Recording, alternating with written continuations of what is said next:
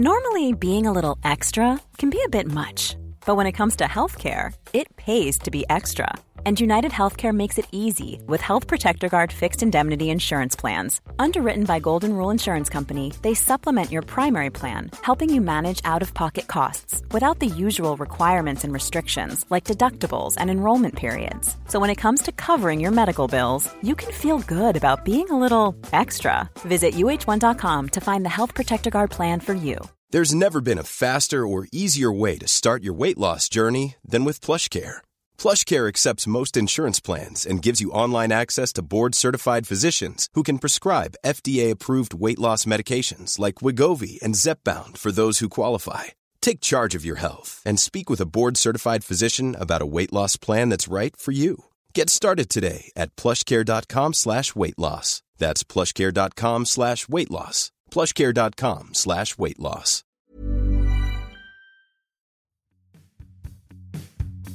You're listening to Achtung Millwall, broadcasting from the beautiful South Bermondsey. Accept no substitute.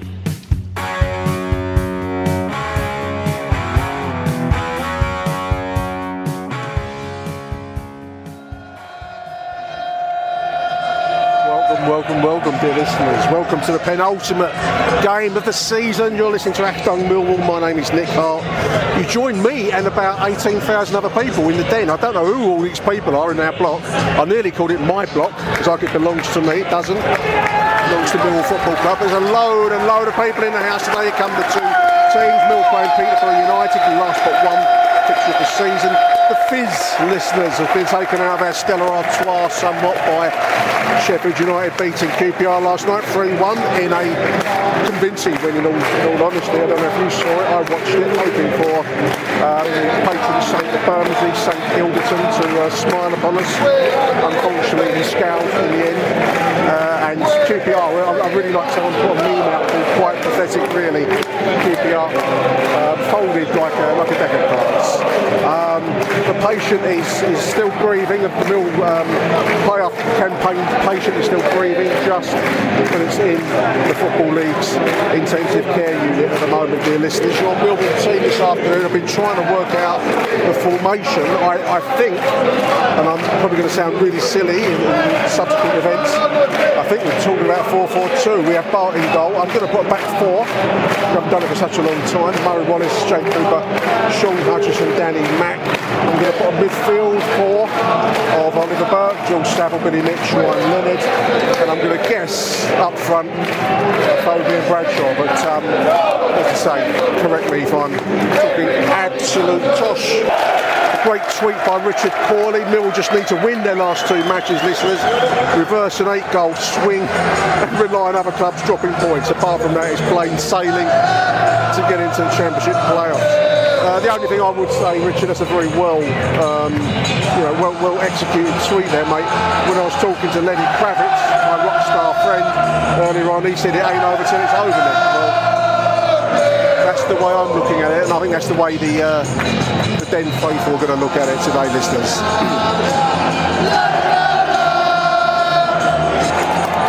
in any event, Millwall will be attacking the away end in the first half in accordance with the teachings of the Venerable Bede in Anglo-Saxon England, 9th century.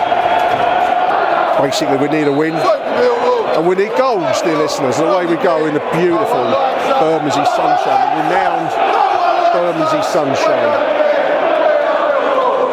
Oh, to be in Bermondsey now that summer's here. Nearly. It's still a bit nippy in the shape. Peterborough relegated, of course, listeners. Was watching the uh, 12.30, well, the first half, certainly, of Gillingham versus Rotherham.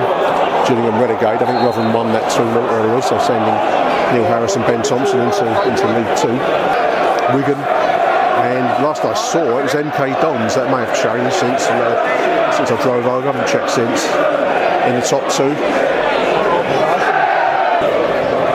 Where did our season get away from us, listeners? That's a question I'm going to pose to you. I think it's got away from us on a number of occasions. Some of the losing sequences, some of the poor performances we've mentioned. Won't go over them all. There's ball in from the right side by Peterborough. That's over the head of everybody. Uh, it's easy to pick out recent performances and talk about the, the very cold start we made up there at St Andrews last week. Uh, I think you've got to look further back. There's been some really good stuff at times, but too patchy overall. Some real um, you know, poor stuff equally. And that's where our season's got away from us for whatever reason, whether that's injury or the impact of COVID, the condensed nature of the season, I don't know. Things that would have affected every every club. We, we do play with a fairly small condensed squad compared with many for economic reasons. And one or two injuries, as we've sustained almost throughout the whole season, have um, hurt us more than most. It remains a very, very good season by Mill standards. I mean, it's, you go around in circles on this, listeners, because there is a sense of disappointment given recent, um, you know, points when they should have been wins, that kind of stuff. Um, but historically, this is one of the best ever seasons. It'll be in the uh, slight guess be one of the top ten seasons ever of being a Millwall fan. So, despite the uh, sense of what if, that remains a fact normally block one is, is like um, a wasteland tumbleweed floating around the, the aisles and seats. Today it's packed and I've got people looking at me like I'm a lunatic, talking to myself. Which in many respects I suppose I am. For your pleasure. Nice ball down the left side. What, a coolly taken penalty that was by Benik Afobe last week. Yes, there's incidentally as he's this, this possessed there on the towards the ninth minute, but what a coolly taken penalty. I wouldn't have run fancy taking that in the eighth, 90 plus eighth minute, if that's an expression. I would have flopped it, I would have fluffed it, listeners, and then I'd been, my name would have been mud. My reputation as a Millwall fan would have been bedraggled. So I'm glad it wasn't me that took it, and that Afobe put it away for some measure of uh, aplomb we're getting towards the time of the season where we start to say our goodbyes to players. Dan Ballard has been ruled out for the rest of the season by injury, and he will be returning back to his parent club of Arsenal. A great player, been a really good season for Dan Ballard. I can see him going the full distance to well, he's an Arsenal player already, so uh, he would expect to be a Premier League contender. Uh, Jed Wallace, of course, uh, is on the bench this afternoon following injury this may be the last chance we'll have to say goodbye to Jed. No clear picture yet as to where he may go. Talk of Turkey, talk of West Bromwich Albion. Who knows? Fourth breaks. This is Billy Mitchell finding Danny Mack on 20 minutes. Have been bright since the start of the game, but without any real uh, threat in front of goal. Some might say story of the season, although I think Afobe's 12 goals so far. He's as good as many in recent years, unless you're going to go back to uh, the glory days of Morrison and Gregory. But threat in front of goal has been you know, elusive for us all season, I think, you'd agree, listeners. That's just drifted out for a right uh, throw on the left hand side. 21 minutes, halfway through the first half. Not huge amounts to report, in fairness. There's Jed warming up there below us too. Good applause.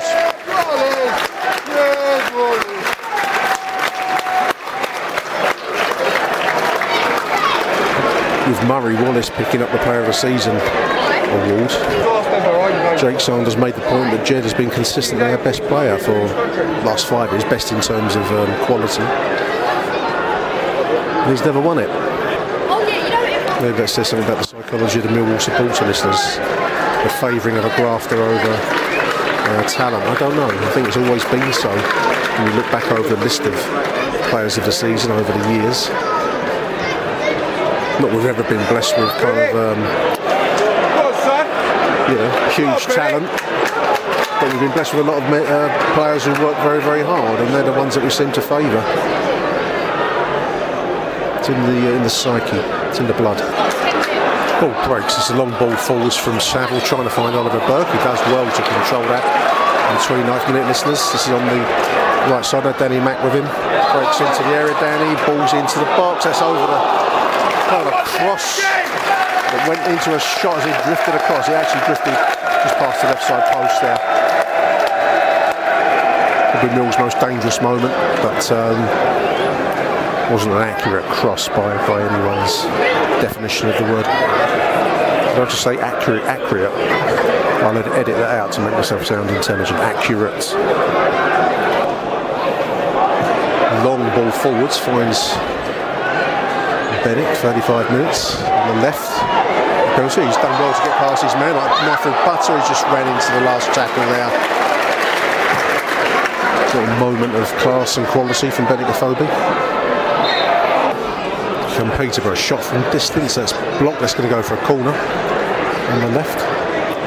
Ticking towards the 37th minute. It's been a very uneventful half in truth, listeners. Um, I think we came into the game looking to overturn an eight goal deficit if we do win it on Sheffield United. Well, um, take it from me, we've shown no signs of that so far. Game's got that hit, the drifty feel about it, listeners. The kind of impending summertime, almost like a uh, like a friendly, you know. The result last night has, has uh, served to, to puncture the Rowett train.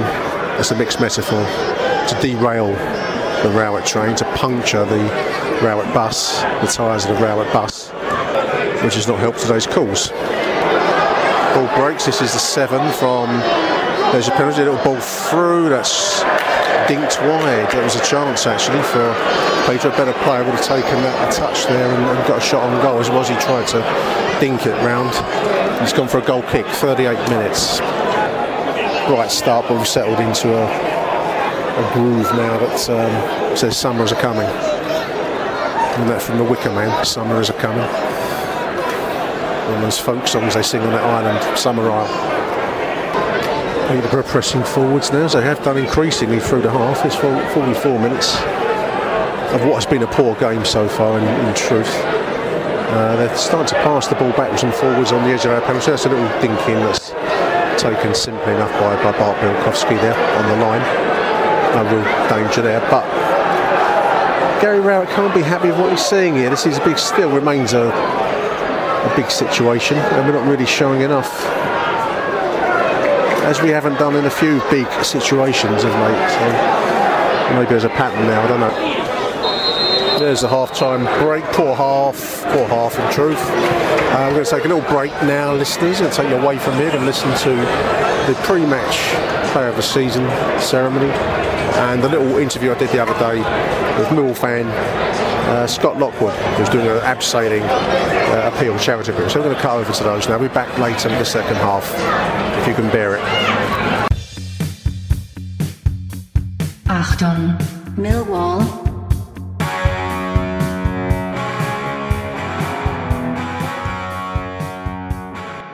Huge welcome on the show to Scott Lockwood, who is an Achtung Millwall listener and a Millwall fan of many years' standings. Welcome to the show, Scott. Thank you for having me. You're welcome, mate. Now, reason that we're just getting you on here today is that I understand you are um, doing a charity for charity exploration of your deepest fears and worries by abseiling down from the roof of the AFC Wimbledon Stadium, mate. What's what's that in aid of? Can you explain why why you're doing this lunatic thing?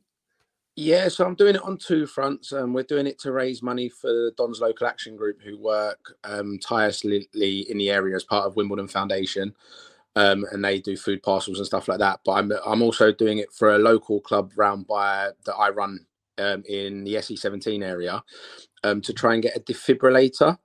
Um, okay. they're about twelve to fifteen hundred pounds, and we've just had two children with heart defects join our sessions. Um, and it's something that, as a volunteer organisation, we've never been able to afford. So we're just trying to raise funds for, for peace of mind. Hopefully, never to have to use them, Absolutely. but so that they're there just in case.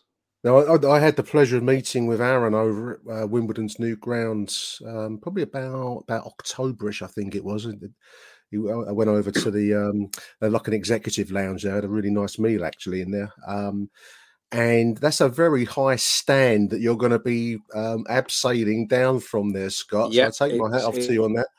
Um, are, how are you with heights, mate? Are you are you uh, are you good with heights, or is it something you've never ever done before? Well, uh, as soon as you said the word heights, there, my body started getting shivers. um, so I'm absolutely petrified of heights. Um, right. And one of the reasons, sort of, I've chosen to do this is we can't keep on telling our children to overcome their fears but not try it ourselves. Um, and they're looking forward to seeing me cry, shake, and everything else. Why, why up high? I take my hat off to you. It's um, it's not something I would fancy doing. It is for a fantastic cause. One thing I did notice, Scott, when I was over at Wimbledon, um, was the work of the Dons Trust, uh, and especially some of the outreach work, which I think is where you're going with this, isn't it? It's to try and reach local kids and and change their life in a sense, I suppose, trying to turn some of these, you know, some of these kids away from taking wrong choices. Yeah, there's there's many different things we do um, as part of AFC Wimbledon Foundation, and a bit like the Millwall Community Trust. Um, like twenty five pound gets a kid into a session um, yeah. that, that can pay for a coach to run a kick session, for example which brings 16 to 18 year olds in to play football, which will then keep them away from doing things that they shouldn't be doing. Um, 50 pound feeds a family of four for a week um, and stuff like that with the uh, Don's Local Action Group. And the foundation do so so many more stuff. We do refugee sessions. We do lo- loads of things that every little bit of fundraising goes towards helping. Now you're you're on Just Giving, Scott. Is is it Scott Lockwood found uh, the Lockwood Football Academy? I think is it search on that on Just Giving to find the yeah. Find the, if you go onto the, the Just Giving crowdfunding page, it's the Lockwood Football Academy, um, and we're trying to raise fifteen hundred pounds for a defib and the the bits and gadgets that go with it. We've just hit a six hundred pound target last night, which is absolutely incredible. Yeah. Um, after a week of sort of fundraising, and hopefully we can build up and get to that fifteen hundred pound target for the health and safety of everyone in the local area. Fantastic. Now, one or two on this is Achtung Millwall show. One or two might be wondering why I'm talking to um, a, an AFC Wimbledon bod, but you are actually a Millwall fan, aren't you, Scott? A Millwall season ticket holder. Yep, I'm a, a season ticket holder, a shareholder. I sit in Block Seven, um, right at the top of the stairs. Um, I work with the Millwall 45k group. Um, yep. We've done loads of charity fundraising over the years um, and have been part of Millwall my entire life. Fantastic. Who says no one likes us, Scott? well, believe me, there's a lot more people that do like us now than they used to. Fantastic. Was, your work's helping that cause along, mate. It's really, really nice to be able to talk to you. I wish you well with the appeal. We will be sticking a link, listeners, in the show notes and on the uh, on the show uh, social media to get behind Scott. I take my hat off to you doing this this abseiling business, Scott. I've never fancied that kind of stuff at all. But um, when does it take place? When is the actual event gonna gonna happen, mate? So the actual event is taking place on the fifteenth of May. Um, thankfully, just after my birthday. So if I do die, I would have hit another year older. um, and it's it's going to take place during the first ever open day at AFC Wimbledon's new Cherry Red Record Stadium. So yep. it's a momentous occasion, and uh, we're we're expecting sort of five to eight hundred people there throughout the day. Um, and anyone that wants to come and watch and come and kind of cheer me on or laugh at me, feel free. Fantastic stuff. Really appreciate your time today, Scott. That's Scott Lockwood, listeners. And as I say, we will be putting the link out on the show notes for for Scott's appeal. Many thanks, Scott. Thank you, Nick. Thank you, everyone. Thank you, team. Really appreciate your help. You're listening to Achtung Millwall, broadcasting from the beautiful South Bermondsey. Accept no substitute.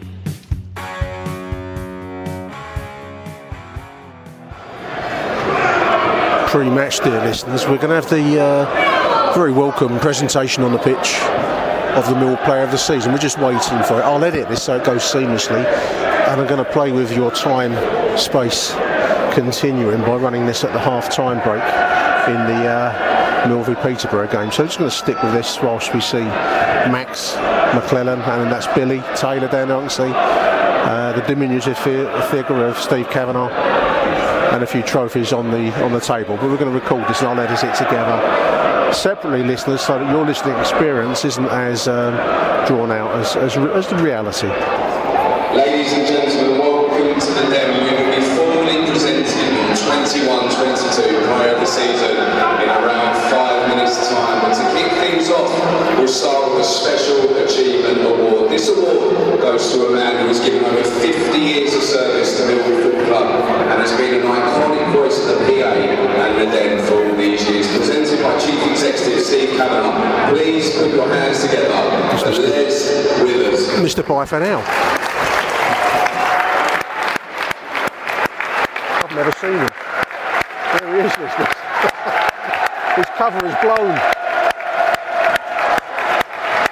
His voice was going when I started going. It was as long as I've been there for 50 years, as Max just said. That's nice. Joining me now is Millwall Lionesses manager Jack Wheeler to present the Lionesses Player of the Season and collecting the award. Please give a big round of applause for Sophie Chapman.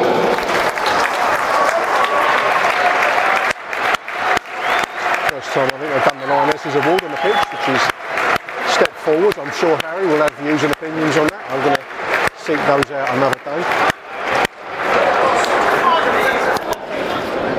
And finally, to this stage of the awards ceremony, joining me is Academy Director Scott who will present for a young man made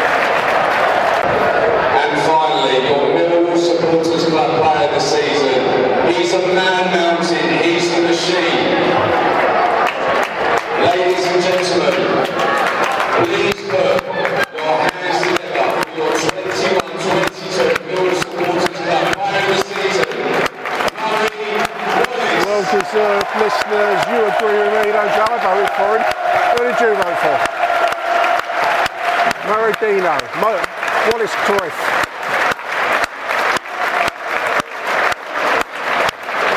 There we are. He's even got his own song, listeners. Oh.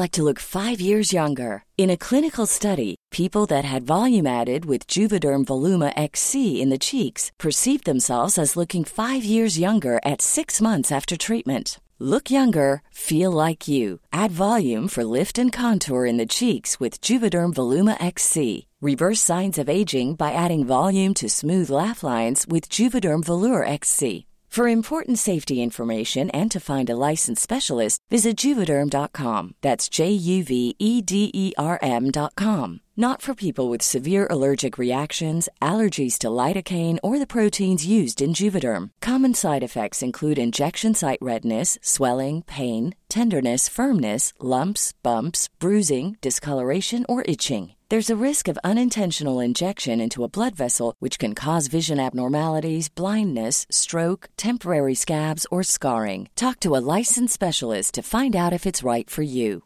Planning for your next trip? Elevate your travel style with Quince. Quince has all the jet setting essentials you'll want for your next getaway, like European linen, premium luggage options, buttery soft Italian leather bags, and so much more. and is all priced at 50 to 80% less than similar brands. Plus, Quince only works with factories that use safe and ethical manufacturing practices. Pack your bags with high-quality essentials you'll be wearing for vacations to come with Quince. Go to quince.com/pack for free shipping and 365-day returns. Since 2013, Bombas has donated over 100 million socks, underwear, and T-shirts to those facing homelessness. If we counted those on air, this ad would last over 1,157 days. But if we counted the time it takes to make a donation possible, it would take just a few clicks. Because every time you make a purchase, Bombas donates an item to someone who needs it. Go to bombas.com slash ACAST and use code ACAST for 20% off your first purchase. That's bombas.com slash ACAST, code ACAST.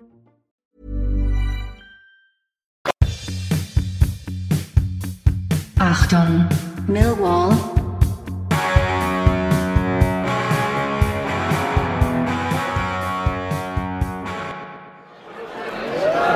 Teams are out for the second half of the final home 45 minutes of the season, listeners. Uh, in truth, that first half will not excite many. Didn't excite me. Let's hope for a better second half from Millwall. We um, still, with a few convoluted results, have a potential to uh, be in the mix going into the last weekend, which is not a bad achievement for a club of our size and resources, but we won't be getting anywhere near it with that first half showing.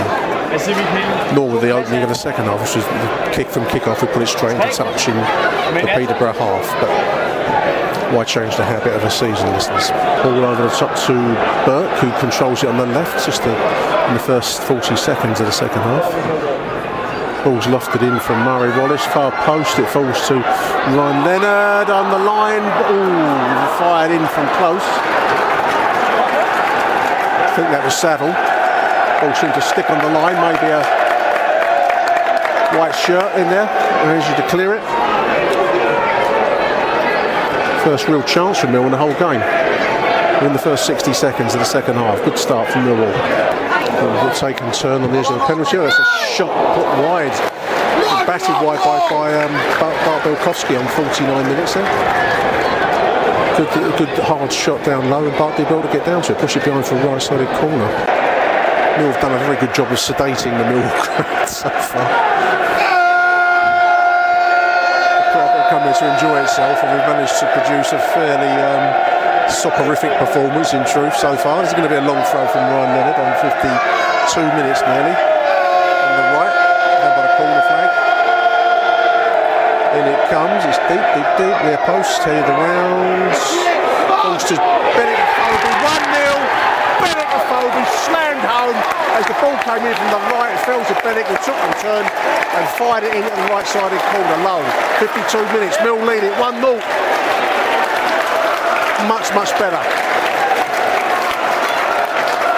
That's his 13th goal of the season,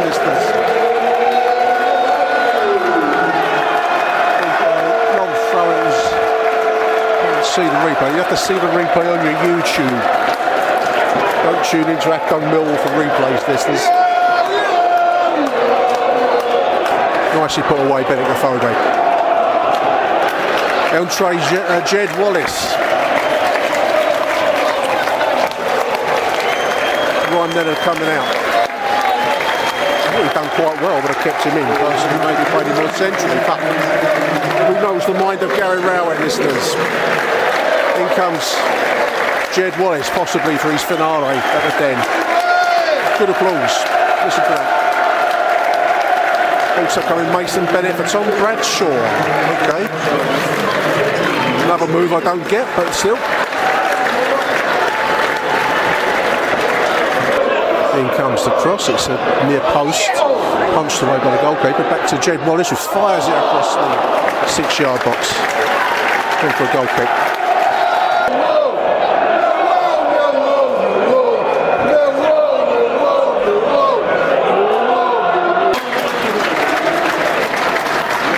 Applause. I think this is for Ted Ayres, a Millwall fan who passed away recently from, I believe it was cancer. Um, applause from the 59th minute, I think. This is an unofficial thing, I think. Nothing on the um, screen. That's just why I think I picked it up from social media. Nice take and turn by Mason Bennett. That's the ball through. He's got Burke on the right hand side to John Wallace. Ball into the penalty area. Billy Mitchell's volley is blocked. 160 minutes. Searching for the second. Danny McNair, nice deep cross into the far post. It was Mason Bennett. Look, it's Murray Wallace sees it across bar on the volley. Unlucky, 61 minutes. Must have taken a deflection. It's gone for a corner. I thought he'd hit it cleanly. As it was, it's deflected. It's hit the crossbar. Unlucky Murray Wallace, 61. That's going to be a right-sided corner for to be taken by Jed Wallace. Were looking much more dangerous since the goal. In it comes. Far post. Hit the post again. a little close range header there, I think it was. We're hitting the woodwork left, right, and centre, listeners. It runs through. This is Mason Bennett into the side netting. Didn't really connect with it. 62nd minute. Game's opened out a little bit more in the last few minutes which is better. Better from a spectating point of view, listeners, which is what we pay our money to, to do. Halfway point of the second half. Lions obviously leading it thanks to that Benik Afobe finish. Been a little bit more uh, excitement and electricity since the goal. Free kick taken short, so fed it's through, way through to Jed Wallace from the right side. Ball into the mix, that's got in. Goal, 2 0 Millwall cross in from the right side. Jed will get the assist there. It's put into his own net by the uh, wayward Peterborough defender from close range. Unstoppable. 72 minutes ticking towards 73 listeners. Mill lead it 2 0 now. In comes a corner. It's a deep right side one that's headed beautifully by Jake Cooper. It's saved on the line. Falls back to Jed Wallace again on the right side. It's a deep one. That's 3 0 now. George Saville at the far post, far left post. 3 0, 15 minutes. The, uh, all start to find the back of the net with uh, increasing regularity. Is it game on, listeners? Crowd in the den believe so. 15 minutes to go. Called in from the right there and then met very nicely indeed by George Saville on the left side post. 3 0. But Jed Wallace is tracking back. This is what others will gain at our expense, sadly. There's a good tackle. You can hear the, the applause for that tackle in their own, own penalty area, listeners. Top quality player.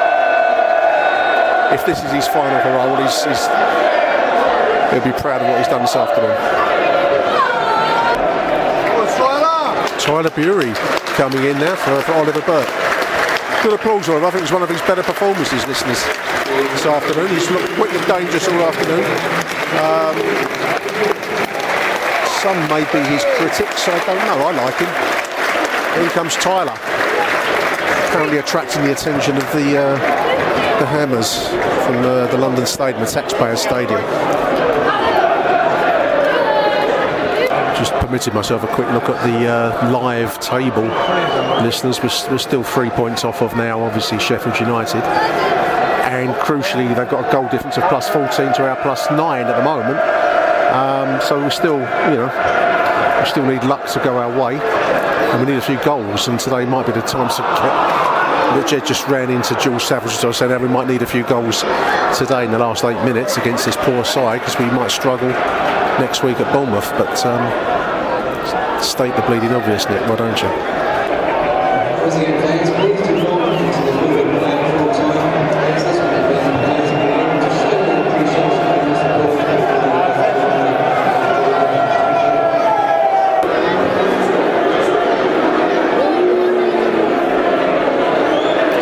Stewards are lining the pitch ready for the expected pitch invasion.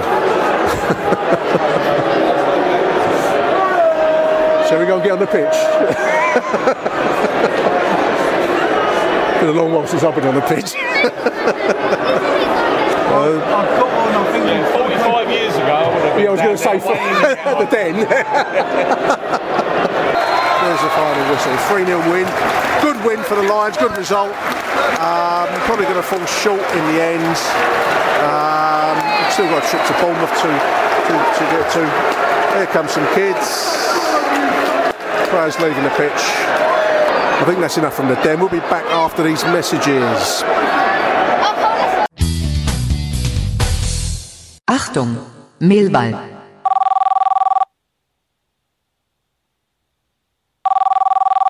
So, my thoughts on that 3 0 win for Millwall. Um, it keeps the season alive somewhat, but it's on life support, um, as we all know. Yeah, it's a weird game to sum up, really. Um, I thought we were very, very good second half with the introduction of Jed Wallace um, after Benik Afobe's um, left footed sort of half volley finish. Um, but the first half was dire. Again, um, a better side may have put, you know, may have put us to the sword a bit. I thought we were well off it. Um, I don't really get why, you know, we set up the way we did in the first half. When we took the shackles off in the second half, it, we were a lot better. Um, and obviously scored the three goals at the bar, at the post. Murray Wallace nearly, uh, nearly uh, marked his Player of the Year award with with a goal. Um, but yeah, it was I don't know. I've seen a few people on Twitter before I've done this sort of the yin and yang of Millwall. Some people slagging off um, slagging off Gary Rowett set up before a game, um, or like set up in the first half, shall we say? And I've seen other people slagging off the fact that we'd gone for it a bit more, I mean, I will be honest, if we had scored what one more goal, maybe two more goals, which we could have done. Um, the the swing would look a lot more uh, would look a lot more likely than what it does now in terms of the goal swing that we need. But it's still a massive ask to go and beat Bournemouth at Bournemouth with a chasing promotion and the title on the last day. Um, but we roll on. It's on the last day. We could still get the playoffs. I still think we can still finish 12th, can we? I'm not too sure on if that's accurate now, but you know, um, all in all, it's the championship. Anything can happen. We done our job on the day. Yeah, we'd have liked more goals. Had a three goal swing, but because Sheffield United scored two last, well, had a two goal margin last night, we only nicked one back. So that's a shame. We need Fulham to do us a favour. We're, we're running out of favours. We're um, we keep asking for them, and no one keeps giving them. So um, we need Fulham really to beat Luton by by a healthy margin um, whenever that game is, and uh, I think it's in the week um, and go from there really. But we are in it on the last day, so I suppose we can't ask more than that. But you can be critical of the setup in the first half because I think that was a missed opportunity. Um, also, what a difference Jed Wallace makes. Imagine, imagine losing that next seat. Oh wait, yeah. And Tyler Burey, again, looked good when he come on. Um, I just really like what he does. But again, rumours that we'll lose him. So uh, yeah, let's try and be positive, but it will be a summer of change at a den coming for sure. But come on, your Lions. Off to Bournemouth we go. So 3 0 victory over Peterborough at the Den today. And I'll tell you what, it was a bit of a pancake flat First half, dear listener, it wasn't a game that I thought was uh, going to go anywhere, and I did think that although you know we knew what the stakes were and the fact that we needed the win, um, I thought that it might have ended up as a draw because that's how it seems to be going. We we struggled to penetrate through um, Peterborough; they were frustrating us, camped on the edge of their penalty area. But to be fair, Peterborough weren't great neither. Their their, their football itself wasn't brilliant. There was a few triangles they played which were okay, but a lot of their passes until their centre forwards were to feet and not really through ball. So it was a bit of a flat first half. Second half, a bit more different. Obviously, we see some great goals. Um, Saville, uh, Phoebe, just to name a couple there, great, great finishes there. And uh, it was, I mean, you can't say too little too late because there, there's not really a lot more you can do except for have a big win at home. And 3 0 was a big win. But there was chances, obviously, the one that hit the bar. I mean, Saville, his goal, I think that was his second or third from only a yard out. There was a time in the first half where Leonard had the ball stuck in his feet and should have probably had a shot a bit earlier. So we should have really, let's be brutally honest, be about four or five to look good. But again, if you would have said last home game of the season is against Peterborough, still within touching distance of the playoffs, and you win 3 0, and it's not a bad performance, you can't really knock it too much. Um, usual pitch invasion, which we normally get, but it's good to see that after everyone cleared the pitch, that the fans came, um, the fans who were still in attendance uh, got to see the players, which was nice. Obviously, one game left to go, um, so fair play to those who are going down to Bournemouth to to the game. I won't be going down there, didn't get a ticket, but I just have to say it has been a good season. I mean, we have had some troughs that haven't been too good, and we've obviously had a bit of a winless spell a while back. And I know, I know that some people will be looking to results like the Birmingham game uh, a couple of weeks ago and the Blackpool game, and again that spell um, where we didn't win too many. Peterborough away um, is another one just around the Christmas time, and also you know like the Fulham game down the den, the, the two two one, which even though it was two one should have been about six 0 but it's not been a bad season, dear listener. You know, in in in the sense that, come on, we, yes, it realistically is over now, um, and that train is now coming to a halt. You know, we're getting very very close to the end of the line, but let's just be brutally honest. You know, it's to, who, who at the start of the season would have expected that we would have been this close and at least with a very unrealistic chance of maybe sneaking in on last day. There's a 4 5 goal swing stranger things have happened in football, dear listeners, so keep the faith. Up the Lions until next season. Hello, Nick. Hello, listeners. Ben Anthony here, speaking mid hangover after yesterday's 3 0 win. It was it was a good result yesterday. The second half was excellent. First half was pretty dull. Um, but yeah, very much enjoyed that second half. It was nice seeing the, the den full and um, in good voice. And uh, yeah, we've we sort of did our job. Um, we've got another job to do next week, and then we wait and see what other results happen. Um, we're in that weird position where uh, it's actually not impossible for Middlesbrough and Millwall to be the two teams qualifying for the post-season competition. So who knows? The the last game of the season is always a bit of a weird one. That usually there's some teams jumping up and down somewhere. So um, we wait and see. But if that is it, if it if it's not enough, um, it's been a good season and we should remember it and celebrate it. Um, and uh, if we do make it, then uh, we'll all have a laugh. But uh, otherwise, yeah, um, a lot of work to do in the summer, whatever happens, and um, we look forward to coming back in at the end of July and uh, doing it all again. Yeah, well done, Millwall, and uh, thanks to Nick and everyone who's contributed to the podcast. It's been great to listen to the shows. And uh, yeah, see you all next season. Come on, you Lions. Achtung, Millwall.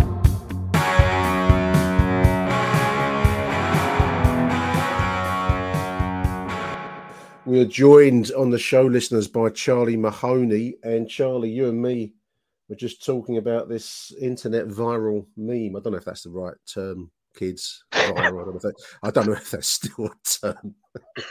whether, whether, whether, late, bloke... Have you got the latest rap CD, Nick? Well, I'm going to have to get into it, Charles.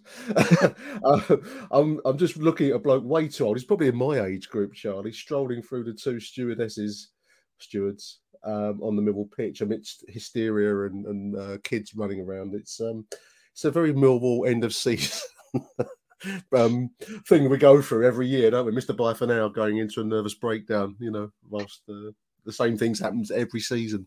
No, it's brilliant. Brilliant. I, I, know a lot of people do get wound up by it, but I sort of enjoy the sort of ridiculousness of the end of season pitch invasion.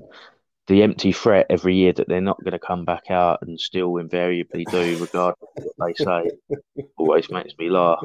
Like it's like a band prom- going off at the end of the show. You know they're going to come back, no matter how little applause you give them. They're going to come back for their encore because it's part of the. No, no hits to perform either. But uh, not this season. What a strange game I found yesterday, Charlie. Um, three 0 win, obviously for the Lions over Peterborough, but it almost like summarised the, the season in one game because there was a whole half of um, so-called football in that first half where effectively nothing happened. And part, maybe one or two shots on goal from Peterborough, but there was very little to report from the Millwall perspective. And then a fairly decent phase of play in the second half that killed the game off. And you, I don't know. Am I am I being um, churlish in wondering what if this season might have been? You know, there's there's been so many wasted uh, halves of football and, and, chances. We could have done so much better, but that feels churlish when I say that. No, I, I, I think it's a, a, valid sort of thing to, sort of ask. I, I, really do question whether, you know, is, is that first half what would have been served up if the game had meant what it could have meant? Well, like, you know, if, if had it not been for the like the QPR result the night before and a couple of other results and other things transpiring, like that could have been monumental that game yesterday. So the first half may have played out very differently. Um, it it seemed to me like that first half was two teams that didn't necessarily have enough kind of to motivate them. You know, Peterborough no, already down, and, and us kind of knowing, despite it not being mathematically sort of like impossible, knowing that the sort of playoff thing has probably passed us by um, had there been that motivation, would it have been a bit more intense? Would would there have been a bit more sort of hunger from us? Um, it's interesting to see. Like I say, that just could have been such a huge game yesterday, and I think the atmosphere was weird because it was so close to being one of those big games and wasn't. Maybe. Yeah, the fizz, the fizz had gone from our yeah. Stella Artois, so to speak listeners. Um, I'll make you right. I mean, uh, there is a famous song that listeners will know by Lenny Kravitz called "It Ain't Over Till It's Over," and I do I do agree that um, the, the, season is, is probably realistically over, but it, it, it's not over till it's over, Charlie. I mean, you know, a, a full throated approach from the very start. If we'd got some goals in the first half and continued that through the game, it, we might have routed up. Uh, I don't know a four, five, six kind of um, score line. Peterborough weren't really in it, were they? Yesterday, they were in on the relegation beach very much. Um, and I, I, just find it strange, a strange approach because we were knocking it around like it was an end of season friendly in a, in a very unremarkable first half. Given that we've got a sellout crowd to play to, I mean, there's there's a certain professional kind of pride that should say, in front of a full house, at least try and um, turn it on to some level. We, we went marginally close a couple of times, a couple of balls into the box, but there really wasn't anything to talk about at the end of the first half, which I found a bit of a shocker. Really, um, I don't know, it just seems such a waste, and I think that's that's my sense of the season. Um, wasteful moments, too many wasteful moments for, uh, for for our own good, really, across the whole the whole campaign. Yeah, I think we sort of become involved in this sort of playoff thing without realizing we were going to, as well. Like had had, yeah. had we had a bit more kind of if we'd anticipated that the season might end like this, we might have been a little bit more gung ho in games where we were a bit too cautious. But um, my my kind of uh, my reaction to sort of missing out on the playoffs is is that we we did have a run in that was kind of conducive to to getting there if we just had that little bit more killer instinct and we didn't. So like if we had if we hadn't dropped points, and I know it's a bit arrogant to to describe it as dropping points in the away games. But if we hadn't dropped points at Preston and Birmingham, it may have been a very different matter because the home form's been quite sublime when you when you look at it. But just going on the road and being able to kind of have that ability to to be decisive and win games just hasn't been there. And I think that's probably what is needed for a team that's finishing in the top six in this division. Yeah, I mean, uh, on that very point, um, Charlie. I mean, uh, this tweet here from Jake Sanders: since Mill were beaten by Luton on the 16th of October, they've taken 35 points from a possible 51 at home. Um, no visiting side has scored more than once. Nine goals conceded. Uh, he describes it as a fortress. I mean, that's that's a that's a, a cracking home record. I mean, I I think if you want to know where the season got away from us, I don't think you can really um, look at the recent games. In fact, some I didn't take a note of the tweet, but someone made this very point. Forgive me, whoever it was out there that posted this, because it's a very good point that you can't set yourself winning all five or six last games of the season. It's just unrealistic. You've got to look at, particularly, I feel, Charlie. There was a phase in the season between I think it was December and January where we had five losses, five league losses, a couple of wins, but five league losses including some really poor showings at uh, Peterborough and, and uh, Blackpool. Um, and then you've got games at Stoke where we got beat in poor circumstances. That's that's where the season's got away from us across a bigger stretch of time than these recent games. Um, there's a there's a there's a, a, debate online, and I wanted to get your take on it. Really, there's two strands of thought here. One summed up by Luke Stallard. He says talking about Gary Rowett here. Charlie he says uh, Gary Rowett's got the results, and you can't knock him for that. But Rowett simply doesn't get the club. That first half sums it up for for Luke. Biggest crowd in a long time, and the atmosphere is is a dead zone. There's nothing to get behind. No press, no counter attack, no quality. He says it's not Millwall. Then in, in riposte, Lee Snell says his, is an un, unpopular opinion, as, as, I think it's more popular than Lee might think. Uh, regardless of his style of football, Gary Rowett is the best manager we've had in a long time. Uh, and the fact that we're consistently looking at the playoffs with such little money is remarkable. Imagine what you could do with money, says Lee. So there's this kind of tension between these two viewpoints, Charlie. I was interested to see where you where you come down. Is it Gary Rowett's a boring defensive manager that doesn't get the club and doesn't ignite the 18,000 or 17,000, whatever it was in the den yesterday? Or is it that he's outperforming, um, we're punching way above our weight, as, as the cliche has it? Because there's no no real answer, but it strikes me that all are true, actually, aren't they? Both sides are true at the same time yeah, uh, like I'm going to be sort of annoyingly sort of Keir Starmer about it. I think. that, like, have a beer. yeah, yeah, yeah. Have a beer with people. Yeah, yeah. but yeah, it's um, there's there's sort of elements from both of those schools of thought that that may have validity. Um, we were talking about it on the way home yesterday, and I I really don't think it's as simple as saying like, oh, we're just too negative and we're too cautious all the time.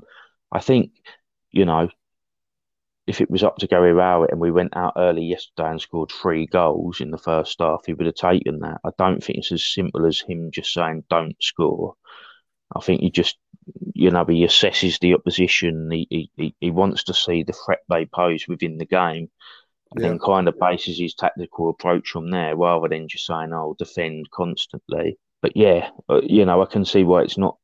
The first half was definitely tepid. It was definitely poor. Um, but I don't think he set out intentionally to annoy people, to be boring. Um, uh, and I agree with the other side of, of this as well that he's done really well. I mean, the fact remains that even though we, we won't make the playoffs, like it's a mathematical possibility on the last day of the season. Yeah, long, long shot, Charlie, long shot. Yeah, yeah, it's mental, isn't it? Like to think that we would, but uh, the the fact that it is actually mathematically possible on the last day of the season really is an achievement that needs to be recognised. Um, yeah.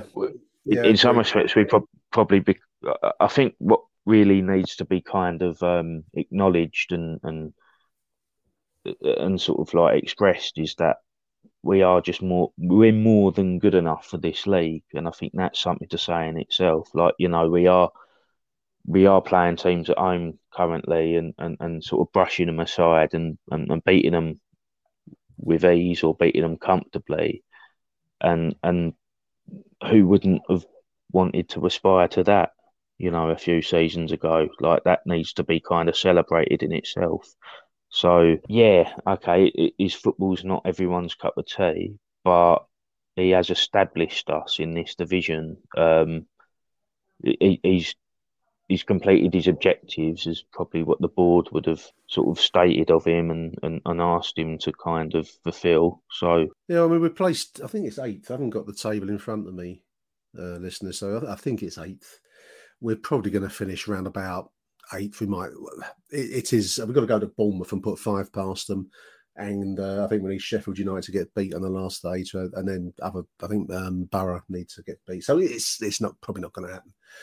Um, but I think you're right. I mean, to, to be an established top ten championship side is no mean feat, Charlie. With with given that I was looking at a, graphic the other day online that I saw where the I think only Luton are outperforming us in terms of wage to performance, so to speak, league performance, and they've done very well this season on on minimal resources. We we operate pretty much on minimal resources, so I think people have to, um, you know, manage their expectations a little bit. I'm also not entirely convinced by this um, thing that I, I, hear a lot. You might hear it too, Charlie. That I'd sooner get beat in an entertaining three-four game, five-four or something. Sooner go out all guns blazing than win it by a boring 1 0 margin. I, am not entirely convinced that that would last very long if we were consistently getting beaten entertaining games because we'd be entertaining ourselves down towards the relegation zone quite quickly. And I don't entirely buy that. I think that's easy to say when you've just won a professional 1 0 win over, you know, good quality championship opponents. I think it's a kind of this kind of phrase that trips off people's tongues without really thinking too deeply about it. Um, I mean, actually, I just want to dwell on some of the good parts of yesterday because the second half was a much better showing, Charlie, than, than that first half. Opened up by a really nice um, Afobe finish. I, I, was a long way away from it when it went in the net, and I, I, could see it was him that finished it. But watching the YouTube clip this morning, it's actually a really nice take and um, controlled finish for two, and that really opened the game up at one 0 didn't it? Nice, nice effort by Benik. Absolutely brilliant, absolutely brilliant. Like I, I had quite a decent view because I'm sitting in the lower dockers, so right. I was sort of watching it sort of right behind him as he, he sort of took it. Um, I think he's a fantastic player. There's there's been a lot of debate about him. People are saying, "Oh, oh he's lazy, not necessarily." Lazy. Yeah, but you know what? I'm I'm tired of just having players to celebrate because they chase lost causes and run themselves into the ground. The fact of the matter is, is that Benik Afobe produces the goods when it matters, and uh, even even in game, he can have a terrible ninety minutes overall, but still produce an absolute moment of quality and I think it's I think it's having players like him in the team that is going to take us to that next level. Quite frankly, like yeah, you you can have your your, your sort of like strikers who are going to chase the goalkeeper down constantly and F, F, like I say, yeah. the lost cause yeah. thing, and and that yeah. is that is great. We want we want to see that, and that that is definitely an admirable quality in a player. But for me, it is about having the Afobes who, who can just produce a moment of quality like he did yesterday. Um, thought it was a fantastic finish, and there's been a few a few goals at the den this like in the, in recent months where he's really kind of displayed what he's about. I think. Yeah, the kind of skill you can't teach, Charlie. I mean, you, you can teach effort, you can teach, um, you know, the, the kind of uh, the basics of the game, but uh, he, he, controlled the ball to to line up the finish, and the execution was was tremendous. But there's a the, the control. I think was a cross in from um, from the right. It came over to to Benik, and you, you, that's the bit you can't teach in football. It's that's instinctive, and that's what um, you know. That that's the next level, as as you rightly say. Um, and then talking about a man we're going to lose, and I think it's going to leave a very big big hole behind him. Obviously, Jed Wallace's uh, home finale uh, he came into the game uh, early in the second. I think after we went one 0 up, Jed came in, and he actually assisted in both of the, the next two goals. So the own goal, uh, which was a, a cross in from the right, and then the third goal, which was another cross for a, a decent, again decent finish for George Saville to head home. Um, it's a kind of a, a, a bittersweet day in a way. I mean, I, you know, I, I, think he's a great player, Jed Wallace. Um, there's a there's a very strange debate online last night, which I, I'm not going to partake in this because it's nonsense about whether he is or isn't a Millwall legend, and I don't know what you know. Legend, this this kind of modern term of legend is, is so band, banded around so easily. But he's a he's a, one of our best players, um, certainly the best player in the last 10 years, I'd say, in a Millwall shirt. Um, possibly no, longer. No, no, possibly yeah. longer. No mean achievement. And he does have what we just talked about with Benik, Charlie, that ability to do the unexpected and, and the stuff that you can't teach. Um, I think he's a he's been a great, great player for Millwall Jedwell. It's going to be a real loss. Well, I mean, it's ironic on the back of what I'm saying about this debate about like kind of, you know, effort and, and quality. You know, can you have a great player who doesn't sort of like drive mm. himself. And I, I genuinely think Jed did that.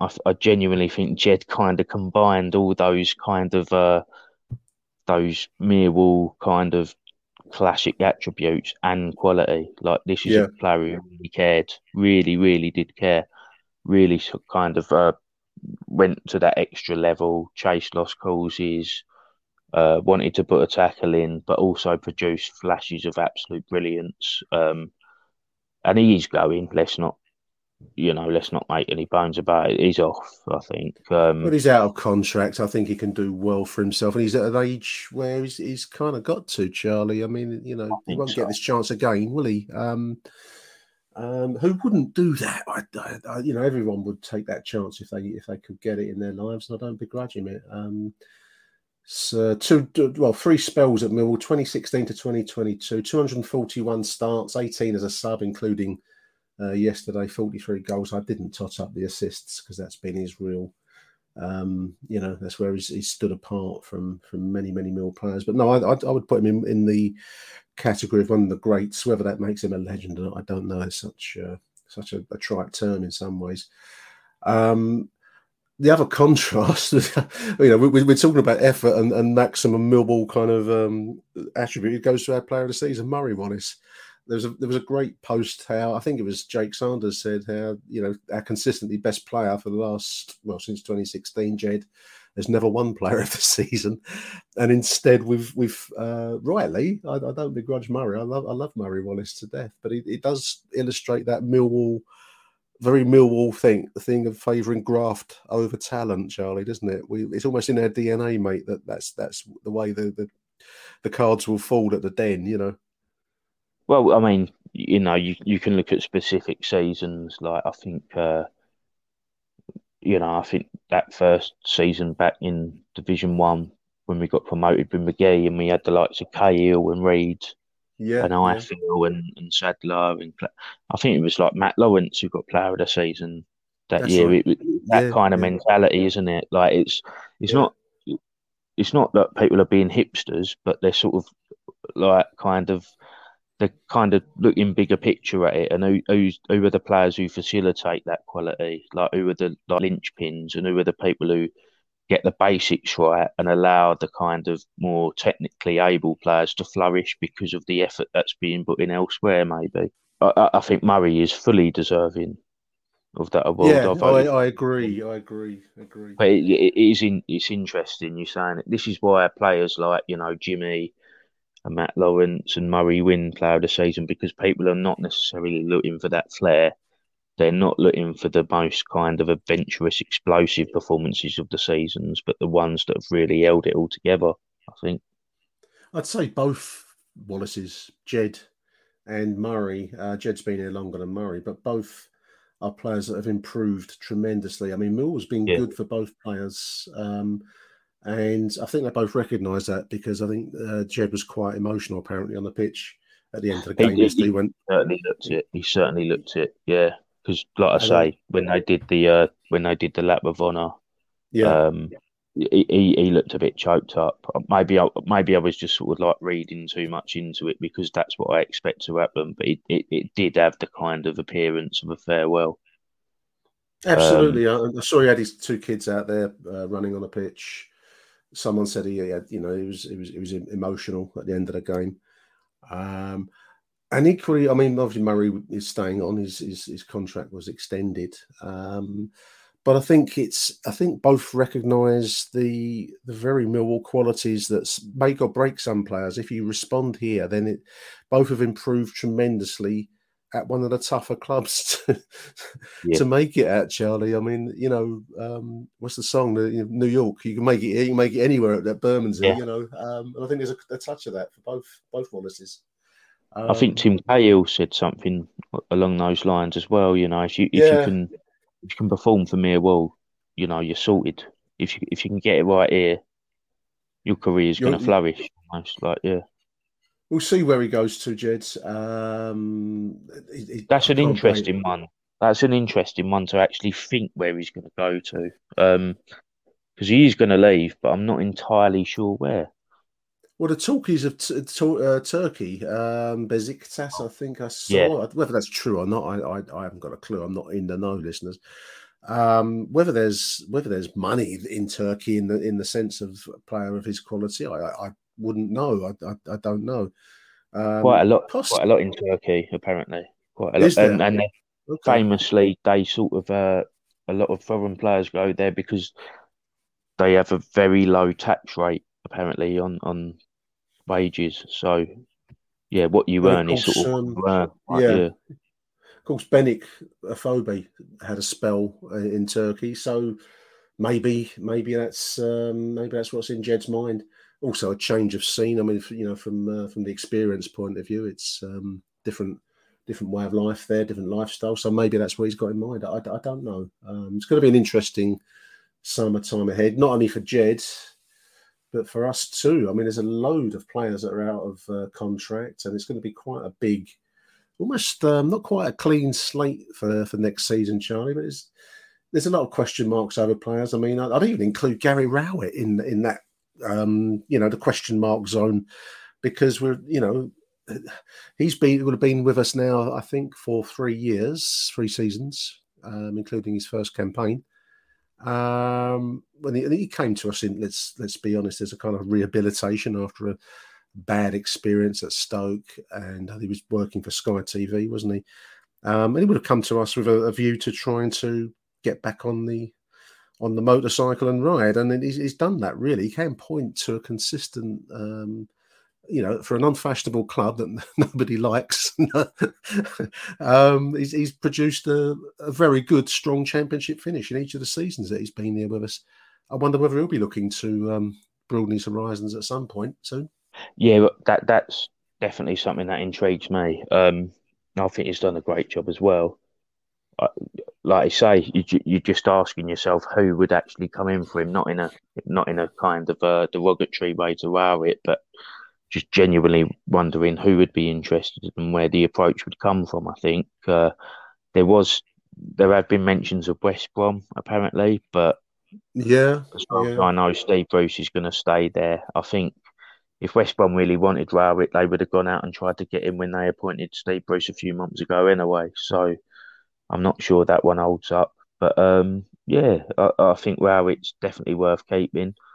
Like I said earlier, I know he's not everyone's cup of tea in terms of some of the football that we may or may not play, but you've just got to look at what he's achieved. And I, would say the danger of losing Rowett might be more next season when, you know, a team that's expected to do well potentially struggles and then looks at someone who's doing a consistent job.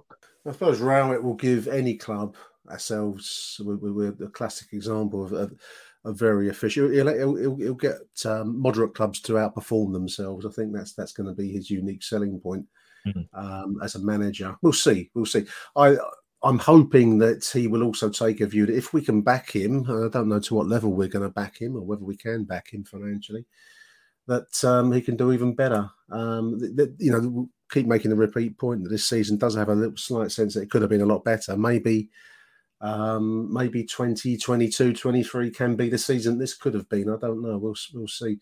We're going to be losing Dan Ballard. He's loans up. Um, he's going to be a loss as well, Charlie. I've liked Dan Ballard this season going back to Arsenal. I would imagine he would see himself as a Premier League uh, level defender now. I mean, I've seen um, seen some really good performances for him, and he's already at Arsenal, so you'd expect him to, you know, to be thinking at that level as his next step in his career. So I can't see him staying on at the Den unless we can muster up a serious bid for him, I, I, which I, I, don't know that we will or need to even arguably.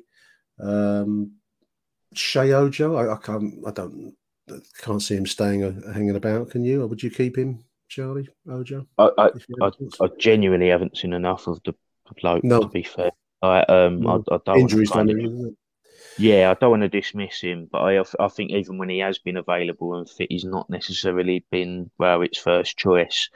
Um, I think there was one game. I think Stoke at home. He really played well. Um, yeah, I think he's a couple for Bradshaw maybe. Um, that's when I watched him and thought, "Oh, we've got a bit of a player here," but um, never really. In, injuries done for him, isn't it? yeah, of course, of course, yeah. But uh, that you know, that that doesn't help a, a lone player at all, does it? Really, because you get a limited time to see him. He'll probably go back to Liverpool, and his career has been just full of these loan moves. So it, it's almost like he's just there at Liverpool to be loaned out to someone else. Um, yeah. It, it's it's unfortunate, really, but I, I also think that Rowett's not necessarily fancied him when he has been available uh, as a kind of first choice option. I think he was there to augment the squad rather than be like a major part of the first team. I mean, it remains to be seen. Players like um, Oliver Burke, we saw. I thought he's. In, I think he's improving game by game. Um, I was a little bit so-so about him initially, uh, but he's quick and he's increasingly, for me at least, he's establishing a presence. Whether that means we will want to table a serious bid for him, I, I remains to be seen. Um, so many question marks, Charlie. Same with Benik Afobe, really our top scorer. Um, they have 13 goals, I'm going to guess. I had 12 at the start of yesterday, so 13 after yesterday. Um, going back to Stoke, because he was on loan to us all season, uh, you do get a sense that Benik feels at home at Mill. Whether it's really whether we're going to have the money to invest in in keeping this this level of player.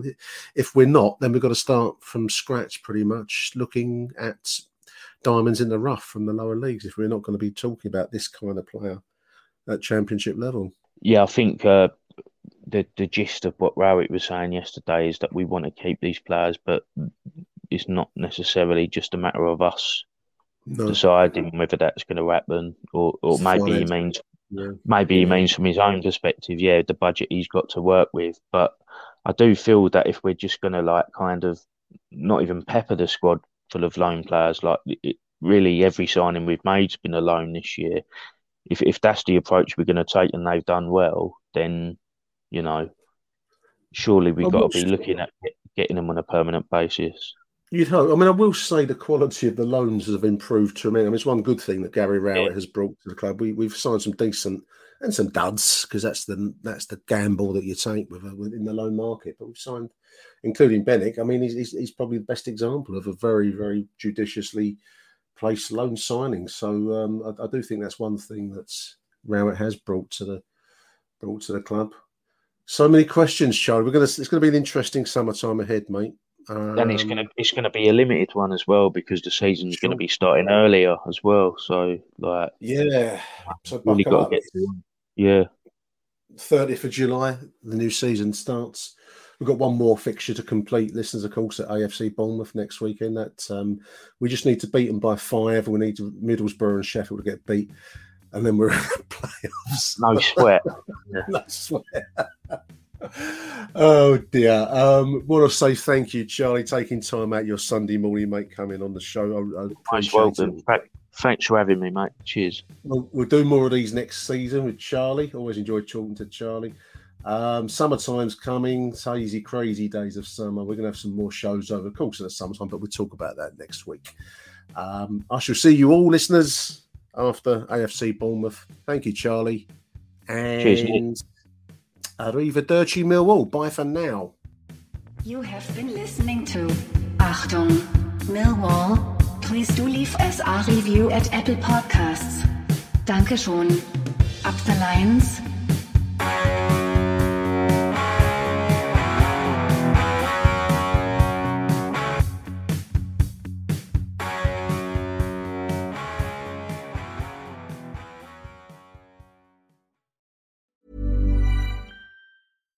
Hi, I'm Daniel, founder of Pretty Litter. Cats and cat owners deserve better than any old fashioned litter. That's why I teamed up with scientists and veterinarians to create Pretty Litter. Its innovative crystal formula has superior odor control and weighs up to 80% less than clay litter. Pretty Litter even monitors health by changing colors to help detect early signs of potential illness. It's the world's smartest kitty litter. Go to prettylitter.com and use code ACAST for 20% off your first order and a free cat toy. Terms and conditions apply. See site for details. Even when we're on a budget, we still deserve nice things. Quince is a place to scoop up stunning high end goods for 50 to 80% less than similar brands. They have buttery soft cashmere sweaters starting at $50, luxurious Italian leather bags, and so much more. Plus, Quince only works with factories that use safe, ethical, and responsible manufacturing. Get the high-end goods you'll love without the high price tag with Quince. Go to quince.com/style for free shipping and 365-day returns.